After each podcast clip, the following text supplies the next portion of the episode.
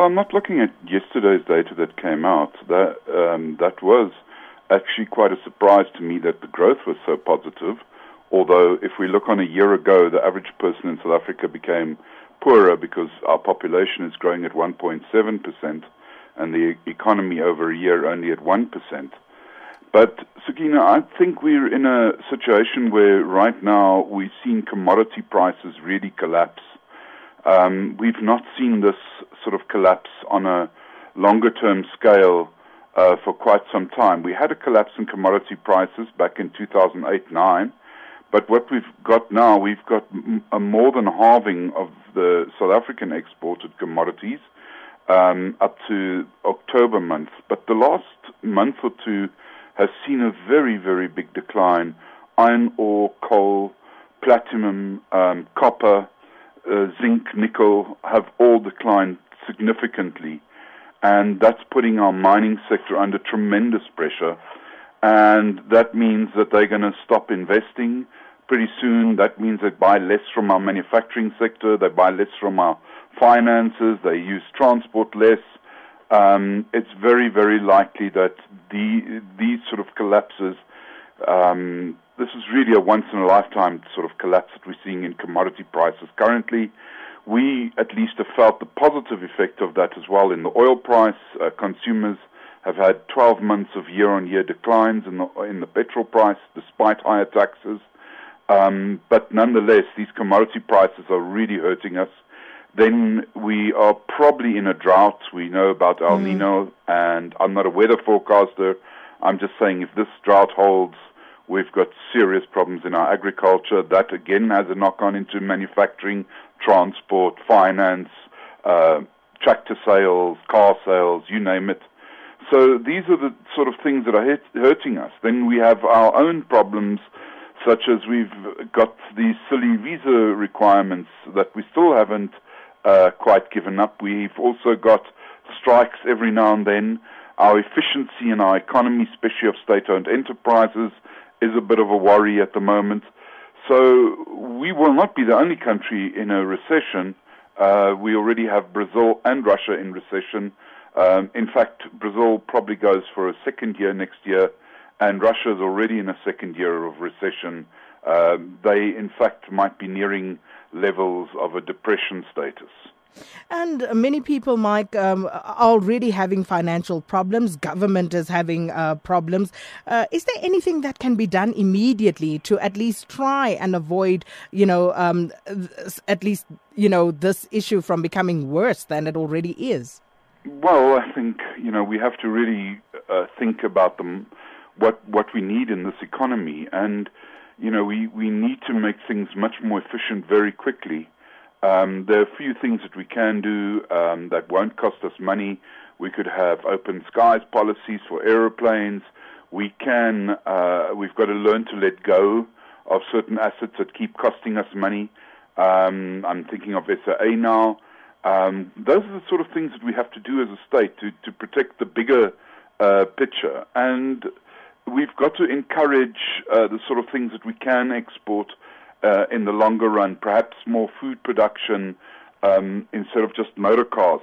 Um, motor car profits go out of the country very quickly, whereas food is often produced in the country, and uh, that can uh, find very readily markets in Africa. And at the moment, Africa is also under pressure because most African countries are also very big commodity exporters, and they're also feeling the pain um, of lower commodity prices, be it Angola, Nigeria with oil, or Zambia uh, with copper, Zimbabwe with nickel. Nickel prices are now at a 12-year low.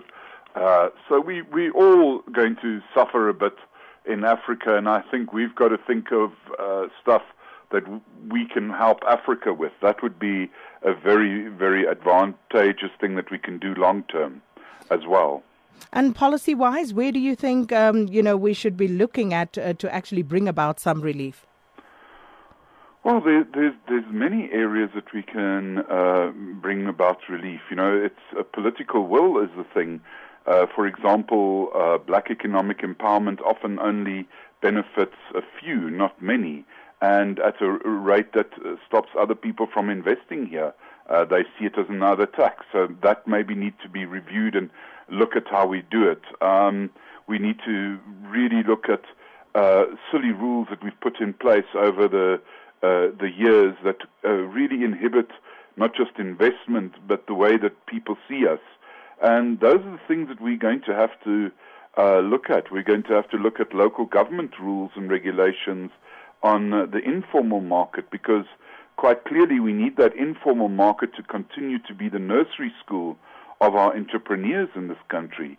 And we need to make it easier for them to become entrepreneurs and to step up from there. So perhaps support systems that can uh, bring out the people in the in the informal marketplaces where they can sell that's near the mainstream uh, of the economy, not hidden away. Uh, places where they could fix cars. You know, we've got to think much broader than that. Maybe uh, uh, uh, tie in school feeding programs to community job creation.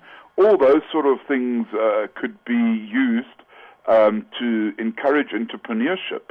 Uh, and we must uh, realize that failure, I think it's an attitude thing as well, failure as an entrepreneur is not a sin.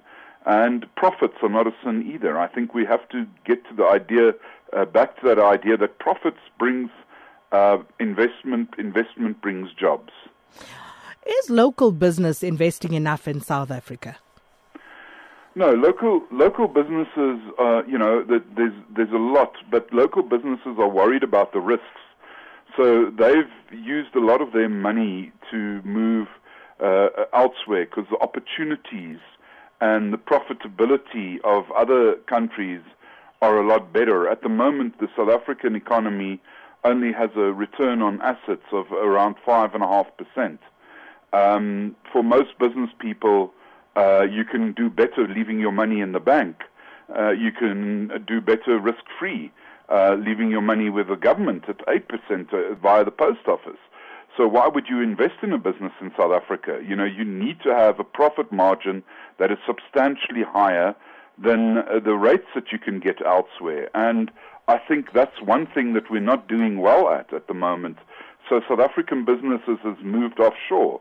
56% of the turnover of the total JSE listed companies is now outside of South Africa's borders. That is a fact. And it's not just a, a, a white black thing. Uh, we can look at post apartheid companies such as MTN. They've been very successful in Africa. Yes, recently they've had hiccups, but they've been a, a, a very, very big success around the continent and the Middle East. And we've seen that with many other South African companies. I think the smaller companies are starting to realize their, and the medium sized companies are starting to realize their countries around us. And, uh, you know, even small consulting firms are doing businesses in places like Botswana, Namibia, and the surrounding countries around us. And I think it's something uh, that is part natural and partly also uh, because there just uh, are too many rules and regulations and not enough profit in South Africa, the risks have become more. The politicians are becoming outspoken against business. We heard the president again. It is a it is a problem. We we you, we need business more than business needs us, and we have to start realizing that very very quickly, or we're going to sit with an unemployment rate that's going to go past 40%. So, what is it then that a company like BMW would see in South Africa and a reason for investing that local business does not see? Okay, let's put BMW into perspective. 6 billion Rand to BMW is very little. Second of all, we've got some of the highest um, subsidies to motor vehicle manufacturers, which is why they're here. And they also get uh, tariff free um, exports into the United States with AGOA. If we lose AGOA, uh, many of the motor car industry m- might not be here. Not quite sure how the, the, their profits are, are structured. But the only success story is that we've had the motor vehicle industry and so on. And directly, they create very little jobs directly because most of the stuff is done by robots. Um, you know, we've also heard BMW before complain about the strikes and so on and uh, they have uh, moved on from there, and not just them, but motor the mo- manufacture of motor cars is very much automated these days, and you very often find that there's only three, four, five hundred people employed in the actual manufacture of the motor car. There's more people employed in the marketing uh, of the motor car. So we've got to be very careful how we view these things. It's not just a negative, and certainly other companies will also invest here. But I think if we look at the data that we've got from the United uh, United Nations uh, trade uh, uh and, and uh, um, data, the the actual physical investment of South African is now much higher. So we export more com- more money to start firms elsewhere than we attract, and that's confirmed by Reserve Bank data. So I think if you look at the data, what other countries are telling us is South Africans are investing in other countries more than other countries are investing here. So there will always be people that invest here. That's not the problem. The problem is we actually need triple or um, ten times that amount uh, because in the whole scheme of things today, six billion for a company like um, BMW is two days turnover.